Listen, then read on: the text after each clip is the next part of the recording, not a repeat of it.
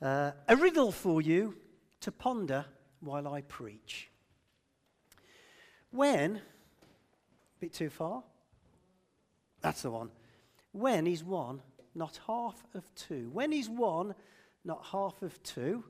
And now you can switch off for the rest of the preach while you're trying to work out what I'm going to say at the end.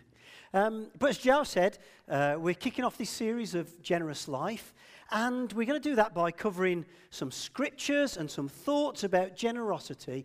And what I'd like to do today is set a foundation for the next four weeks. We'll be running a five week series ending at the very end of October when we'll be listening to your testimony of generosity. Is that okay? Does that, that, that sound fair? Yeah? Okay. Um, and nothing captures the sense of this preach better than this title Generosity for Dummies. Now, the Bible says, be slow to take offense. So, before anyone gets offended, bear with me because I don't think anyone here is a dummy. No, no, I don't. No, none of you are dummies. Um, but have you ever been in a bookstore and been, or been online and you've seen this yellow and black book with this picture. Have you seen that? And I was amazed at how many books are in the series. The first one I remember, and where it all started, was a book around computing called DOS for Dummies.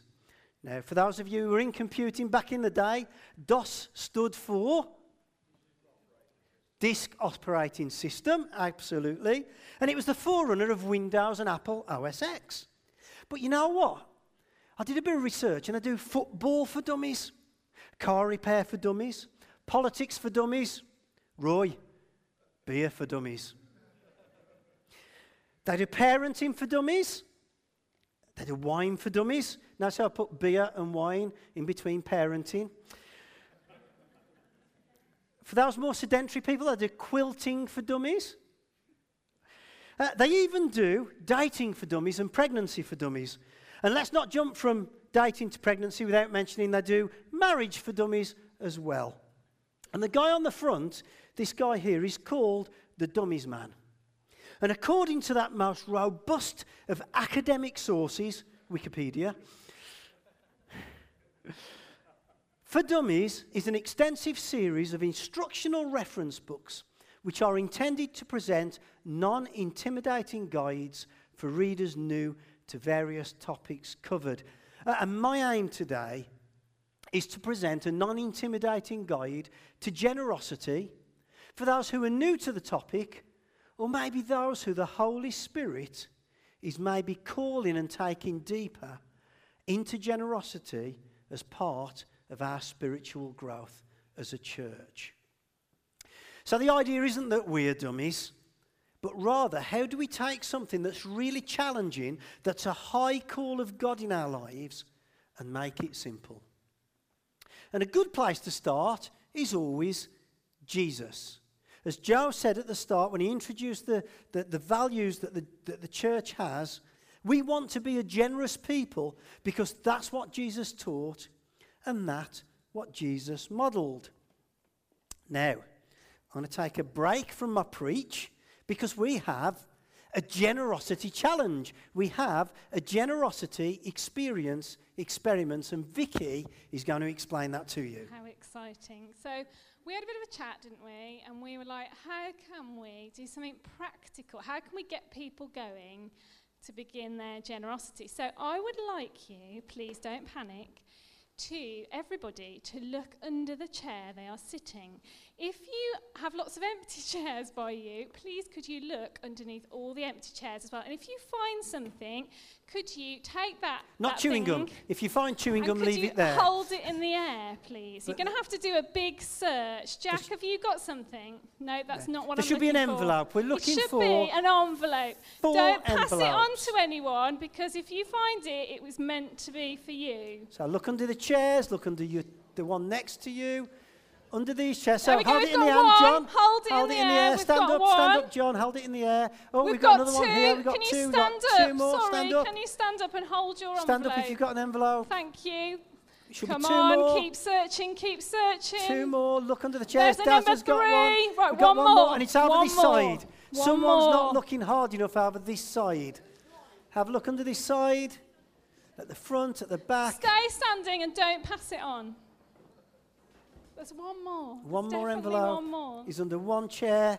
Have you looked under the back? Right it's at the not back. the back, I don't think. Have you looked under the under the row with Joel, maybe? Joel, Joel, have you looked under there, under everywhere? There's one more envelope. Can you remember where you put it? I think it's there somewhere. It's sort of in that back It's section. In that back It's in your definitely. section. Come on. Turn the chairs over. Have a look. Stop praying it's Come not on. you. Yay! Jackie's right, got it. Okay. So those four Stand up if you've got an envelope and hold it. Stand up if you've got an envelope. stand up? Stand up if you, that's okay. Right, Hold it up in the okay. air. Can you now open your envelope? The generosity challenge. What is inside Tension's your mounting. envelope? Hold The it up. tension's What's inside? Hold up what you've got inside. A ten pound note. Crispy Now, £10 note. we know. We know that sometimes it's really hard, isn't it? Because you really want to bless people, but money's tight and it's really difficult. So we have given you £10. We want you to take that £10 and we want you to be generous with it.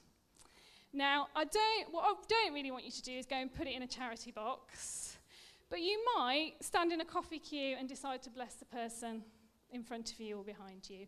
You might decide to take cakes into the office.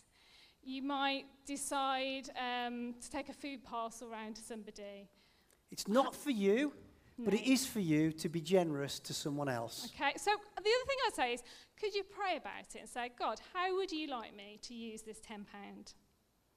And then in four weeks' time, I want, uh, we, would, we would love it. And if you don't want to stand at the front, we'll do it for you to tell the rest of the church how you were generous with that £10.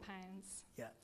And feel free, anybody who didn't get a £10, to think, well, maybe I could put £10 in and I could go and be generous, and I'm prepared to share that in four Yeah. weeks' time. Come and tell us, when you've been generous, come and tell us what happened. Yeah. And as Vicky said, we'd love you to tell the church how you've been generous Yeah, but and if what you don't want happened. to, we'll do that but for we'll you. do that for you with your stories. Is that okay? Can you do that for us? So let's encourage these Yay, four. Thank you. The Generosity Challenge. Nothing to do with the generation game, that's slightly different. So, a good place to start is Jesus. Um, you often hear the phrase, you can't take it with you, don't you? Or you can't take it with you. And it's true.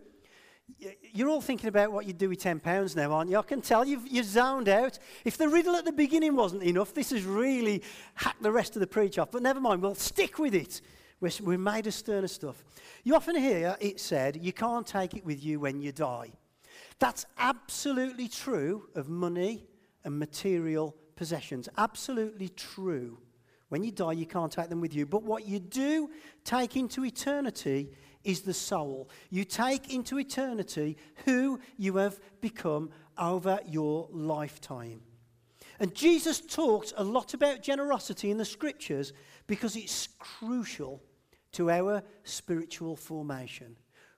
Generosity is crucial to the person we are becoming. It's crucial to who will, we will be in eternity.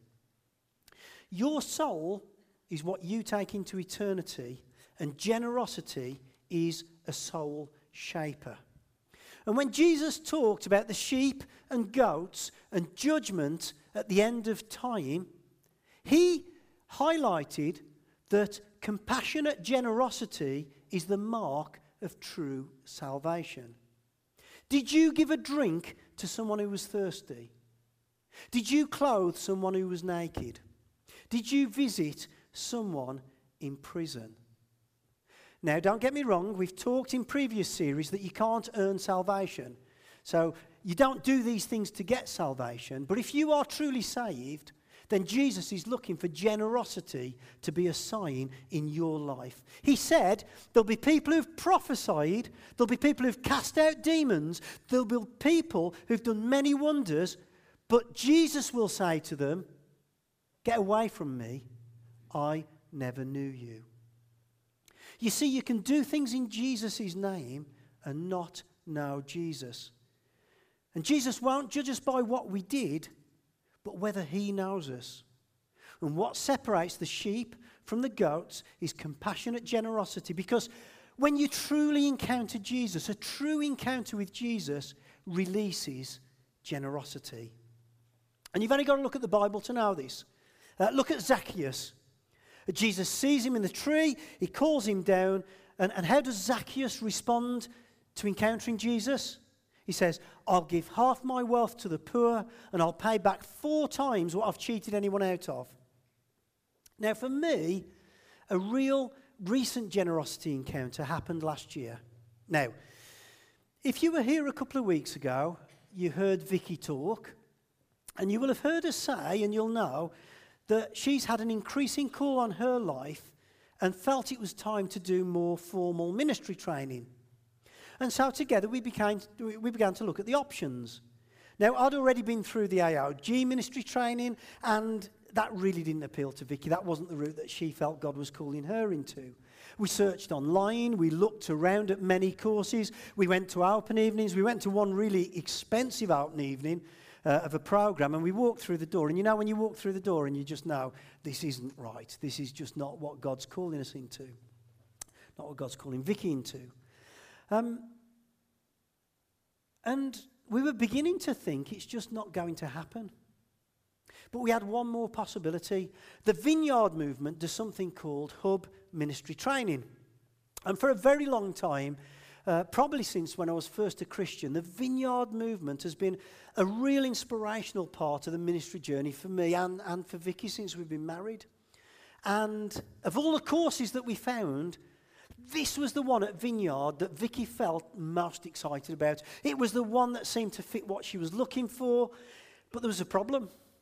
Vineyard Hub is exclusively for those people who are vineyard people. And we're not vineyard people, we're assemblies of God people. So we had a bit of a problem. But not being put off by that and being a bit of a cheeky chappy, I decided to email them anyway. So I dropped them a line and said, look, you know, this is where we're at. Is there any possibility of Vicky joining Hub? And, and could you tell us how much it would cost, please? And we had an email back and we were invited by the senior leaders uh, of the Birmingham Vineyard, uh, a couple called Andrew and Rosie McNeil, and they run the hub for the whole of the UK vineyard.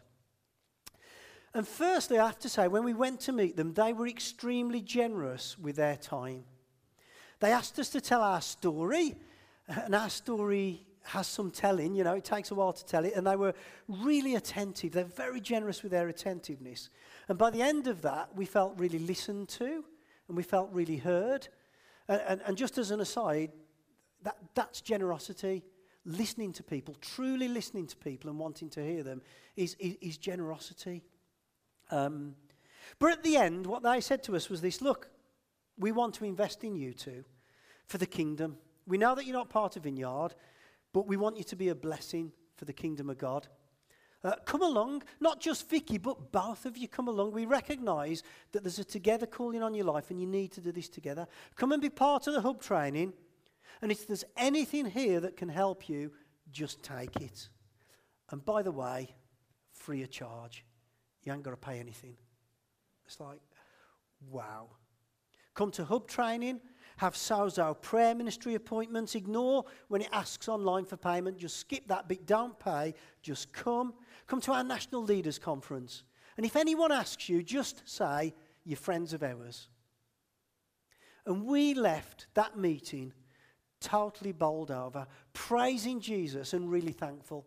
And we weren't just thankful because God had opened up a way for ministry training, and we weren't just thankful because we didn't have to pay thousands of pounds that, to be honest, we couldn't afford. Uh, we didn't sort of leave there praising Jesus because we could do it together and that's what we'd always felt we ought to do. But we left praising because we had encountered the open handed generosity of Jesus. And, and another generosity encounter from Scripture that shows what happens with that encounter happened when Jesus went to Simon the Pharisee's house. And a woman came in and broke an alabaster jar of expensive perfume, a year's wages worth of perfume, and she poured this precious perfume generously over Jesus. Now, knowing that Simon the Pharisee has problems with this, Jesus asks him, Who loves more, the person who had a big debt forgiven or the one who had a small debt forgiven? And then Jesus turns to the woman, Luke 7, verse 44 to 47, and said to Simon the Pharisee, Do you see this woman? I came into your house. You didn't give me any water for my feet. But she wet my feet with tears and wiped them with her hair. You didn't give me a kiss, but she hasn't stopped kissing my feet. You didn't put oil on my head, but she's poured perfume on my feet. Therefore, I tell you, her many sins have been forgiven, as her great love has shown. But whoever has been forgiven little loves little. You see, your willingness to recognize your need for generosity dictates your capacity to be generous. I'll say that again. Your willingness to recognize the need for you to receive generosity dictates your capacity to be generous. Another story, uh, as many of you know, Vicky and I uh, went recently for a week to my parents in Spain. Uh, so we went to their villa in Spain. Uh, they, had a holiday there for a week, and their neighbour is very, very generous. They, they, they, do a lot for them. Out there in Spain, mum and dad don't have a car, so the neighbour sort of takes them places. They get groceries, they pick up food. Um, they're, they're really lovely and really kind. And, and one day, uh, my mum was going out to buy them a gift. Now, have you ever been in this situation where it's more than a gift? It's more than thank you. It's all, it was almost as though my parents felt as though they had to pay back the generosity that the neighbours had shown them and pay back that kindness. And, and I thought it was Vicky who, who said this, and Vicky thought it was me. But one of us said to mum and dad, Look, look, why don't you just let them help you? Why don't you just accept it as a generous gift rather than feeling as though you've always got to pay that back and buy them something? Uh, my dad said something that we really took Vicky and I back. It really surprised us because he said, We don't think anybody could like us that much to want to do those things for us. It's like, what? And it, re- it really made us stop and think. Because my parents didn't feel as though they deserved generosity. Whereas Simon the Pharisee in the scripture didn't think he needed generosity. I mean, Simon was following all the rules, uh, he thought he was good, but you know, he just missed how much he needed to be forgiven. Contrast that to the woman who knew very well the depths of her state, and she knew how generous God was. So when she encountered Jesus, her response was beautifully generous. Not just the amount and the cost of perfume, but her posture falling at Jesus' feet, washing his feet with her tears and her hair. In this instant, a generosity encounter released praise and adoration. It was an overflow of the heart as a result of a love encounter with Jesus. And that really is the central, it brings me to the central message of this preach about generosity, which is love. Do you know that love is the mark of your spiritual maturity? If you want to measure your spiritual maturity, look at how well you love. Look at how you are growing in love. But did you know that generosity is the sign of love? Jesus said the greatest command was to love God and love others. Love is the ultimate generosity. Uh, the Apostle John, who was one of the disciples of Jesus, in, focused the entirety of his writings on love. He knew this was the main thing. When he was too old to walk at the end of his life, the apostles, John's disciples, used to carry him on a stretcher, and all he used to say to the people gathered was, Little children, love each other, love one another. So, the mark of spiritual maturity is love, and generosity is the sign of love. And the evidence of growing in love and generosity is unity. Why do I say unity? Because as Christians, Bear with me with this. With Christians, you are no longer simply an individual in a society separate from a society. You are now part of a family. You are now part of a community. If you are a Christian, you are grafted in to the body of Christ. You are not an individual in a society.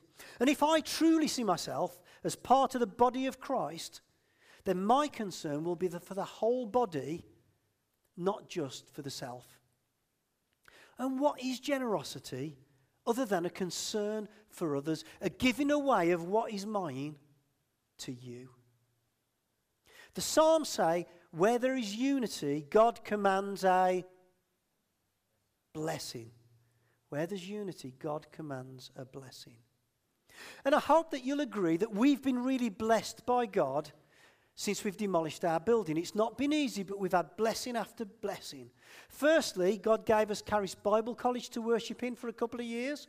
Then, when that season ended, He provided this wonderful facility here at GAD. And do you know, it's a year to the date exactly that we started worshipping in Grace Academy Darlaston. We've been here a year. And I think it's through the generous grace of God and the generosity of the principal. Um, I remember Rachel told the story. She'd came to visit the principal, and when she was driving here and thinking about the meeting, she didn't want to ask for anything or presume anything. She just came to listen. And the principal basically gave us everything we needed and more beside. What an amazing act of corporate generosity. But why do I say unity is linked with generosity. Well, Acts 4:32 is a really good example. All the believers were united in one heart and soul and mind. No one claimed that any of their possessions was their own, but they shared everything they had. There was no needy people amongst them, because those who owned land or houses would sell them and bring the money to the apostles and give to those in need. And this passage beautifully makes the link between unity and generosity. I was going to be a bit naughty at this point, and I crossed it out to preach, but I'll say it anyway. Um, I don't think we're going to preach that much on tithing and giving and money uh, in this series. I, I don't think we're going to do that. But some people say, I don't tithe because it's not a New Testament principle. Tithing is Old Testament, and I'm a New Testament person. Well, I would say that now we're under grace, not law, the, the, the requirement on us is to be even more generous than the Old Testament.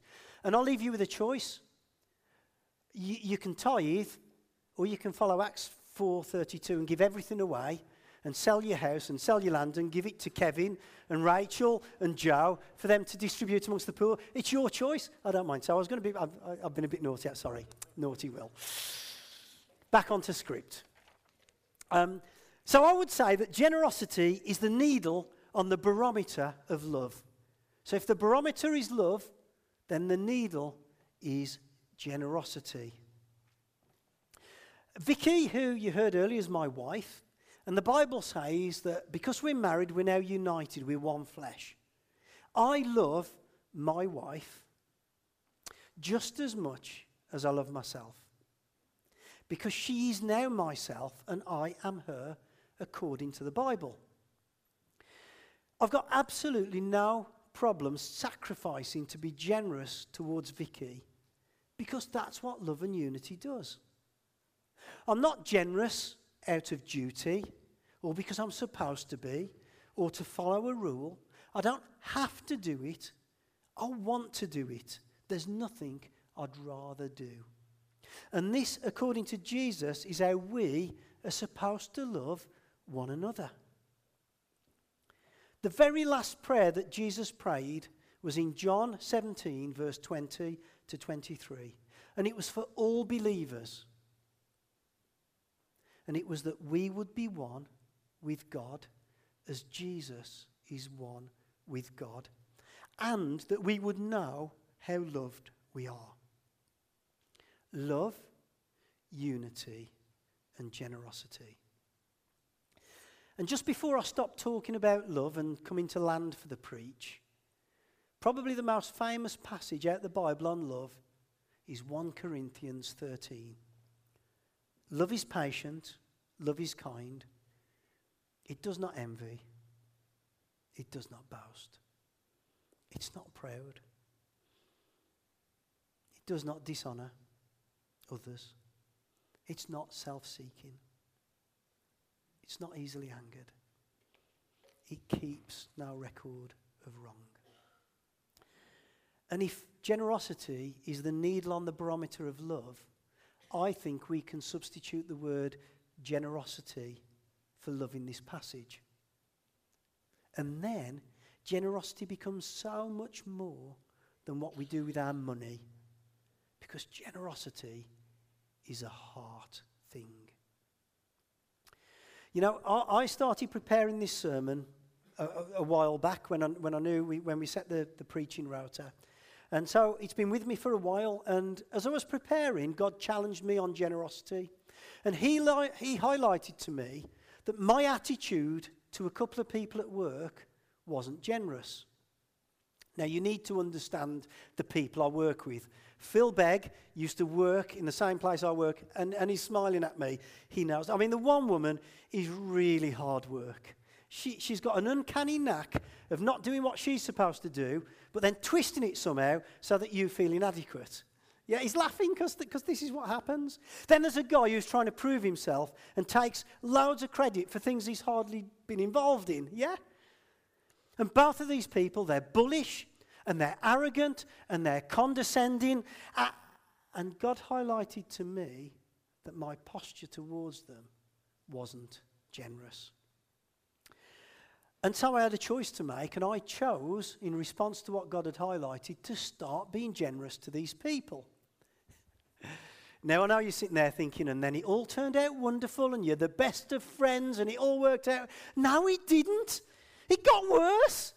Every bit of generosity was thrown back in my face like a slap in the face. But you know what the Holy Spirit said to me? He said, Your generosity is more about your heart than it is about their response to you. And I think that was something I just had to share. It was such an important lesson. Generosity isn't on about what's going in inside me. Sorry, it is about it's more about what's going on inside me than how the other person's reacting. And Jesus always pointed us to what's going on inside.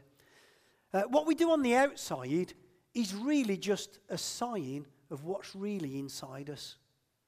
Do we have a generously patient attitude? Do we have a generously kind disposition? Are we generous with others, not boasting or not being proud and not dishonoring to put them down? Are we generous with our emotions, not letting our anger leak out and hurt others? Are we generous with our forgiveness, not keeping records of wrongs? Are we generous when great things happen to other people and we rejoice with them rather than being jealous? Jesus, to land this, had some advice on how we looked at the world. Matthew 6, verse 19 to 24. I'll read this to you. Do not store up for yourselves treasures on earth where moth and vermin destroy, and where thieves break in and steal. But store up for yourselves treasures in heaven, where moths and vermin do not destroy, and where thieves do not break in and steal. For where your treasure is, there your heart will be. The eye of the lamp, uh, sorry, the eye is the lamp of the body. If your eyes are healthy, your whole body will be full of light. But if your eyes are unhealthy, your whole body will be full of darkness. If then the light within you is darkness, how great is that darkness? No one can serve two masters. Either you will hate one and love the other, or you'll be devoted to one and despise the other. You cannot serve both God and money. Probably the strongest, clearest preaching on finances. But it used to puzzle me. It really used to puzzle me because the first bit talks about where your treasure is, there your heart will be. So I'll get that, that's about treasure. And the last bit talks about you can't serve God and money. But the middle bit's on about eyes. Eyes and light and darkness. What's all that about? It doesn't fit in the passage, it doesn't make sense. Well, it does begin to make sense when you realize that in Jesus' day, when they talked about your eye being good, it was a reference to generosity. Did you know that? No, yeah, some people didn't know that. So this passage starts to make sense. The bad eye meant you had a stingy and selfish way of looking at the world. But if you had a good eye, you actually had a generous way of seeing the world. So now I can read the passage like this The way you see the world will dictate how much light you allow in. If you are generous, you will be full of light, but if you are stingy, you will be full of darkness. So, do you see why generosity or stinginess is so important? And I have a challenge for you. Despite the generosity challenge earlier, there's another challenge. Do you have a stingy or a generous eye? I'm not asking you to tell me. I'm asking you to think about that and pray about that and ask God and the Holy Spirit to reveal to you do, do, do I have a stingy eye at the moment, God? Do I need to have a more generous eye? Is generosity and light flowing through your life? Or is your life stingy, dark, and stagnant? Scrooge and the Grinch, just in case you were wondering, as one example, and open handed generosity the other side. That's what the slides are. Jesus said you have to lose yourself to find your life. You can be tight fisted or you can be open handed. If we grasp hard and hold tight, we lose our life. But when we give ourselves away, we open ourselves to trust in the abundance of the kingdom. An open hand is needed to give away, but an open hand is needed to receive. You can't receive with a tight fist. So, I asked you a question at the beginning when is one not half of two? Uh, and the, the, uh, uh, John, um, it, the forerunner of Jesus, in the Bible said, if we have one, in this world, if we have two coats, we're supposed to give one away to someone who's only got one. And in this world, if we've got two coats and we give one coat away, how many coats are we left with? Excellent. One. It wasn't a trick question. So you can say, hang on, one is half of two will. But in the kingdom, if you give away one of your two coats to someone who has none, you not only have one coat, you also have at least three other things. You have a spiritual exchange. Jesus said it is better to give than to receive. And when you give, you open yourself up to a blessing. So you've got a coat and you've got a blessing. The promise of God's provision. You've also got the promise of God's provision. You have got increased faith that God will provide. So you've got a coat You've got a divine exchange and you've got more faith. And you've also got the growth of your soul. Generosity grows your spiritual inner being and enriches your eternal self. So, when is one not half of two? It's when you give away for the kingdom because you've then got four. You've got a coat, you've got a spiritual exchange, you've got the promise of God's provision and more faith, and you've got the growth of your soul. I think that's a pretty good deal. And if I haven't said it, and I haven't said it yet in this preach, you can't outgive God. You just can't do it. Give, and it will be given to you. To end the preach, um, and the band can come up if that's okay, so I can have some nice little sort of keyboard music while, while we finish. That's always good. I want to tell you what a pastor friend of mine, Jason Clark, said a few weeks ago in one of his podcasts. Because for me, this sums it up perfectly. He wasn't talking about generosity, he was talking about the vision of his church. But he said this, and I thought, I've, I've got to tell Junction 10 this. This is what Jason said We follow Jesus into what he's calling us to do, he is the measure. The question about what we do is always this What is God saying to us? What's the Spirit inviting us into? It's not what can we, not can we, what can we afford. I'll say that again. It's not what can we afford. It's not what's easy. It's not what do we have the energy for, but what is He calling us to do. To be a Christian is to make an exchange. To not be a Christian means to go through life living the, with the resources that you have. You take care of them, you protect them, you invest them for the best for you, for me. To be a Christian is to do completely the opposite. It's to take the little you have and to pour it out in service to Jesus. Because he promises us that when we give away what we have, he will multiply into our lives a way of life that you could never, ever have imagined. That's the exciting part of being a Christian. That was Jason Clark. Generosity isn't something we do out of guilt or out of duty or because we must try harder. But generosity is a heart response to encountering the overflowing, abundant generosity of God. And if generosity hasn't been a big feature of our Christian walk so far, if there's a blockage of generosity in our life, then we may have to start by being purposeful and intentional about doing some unblocking.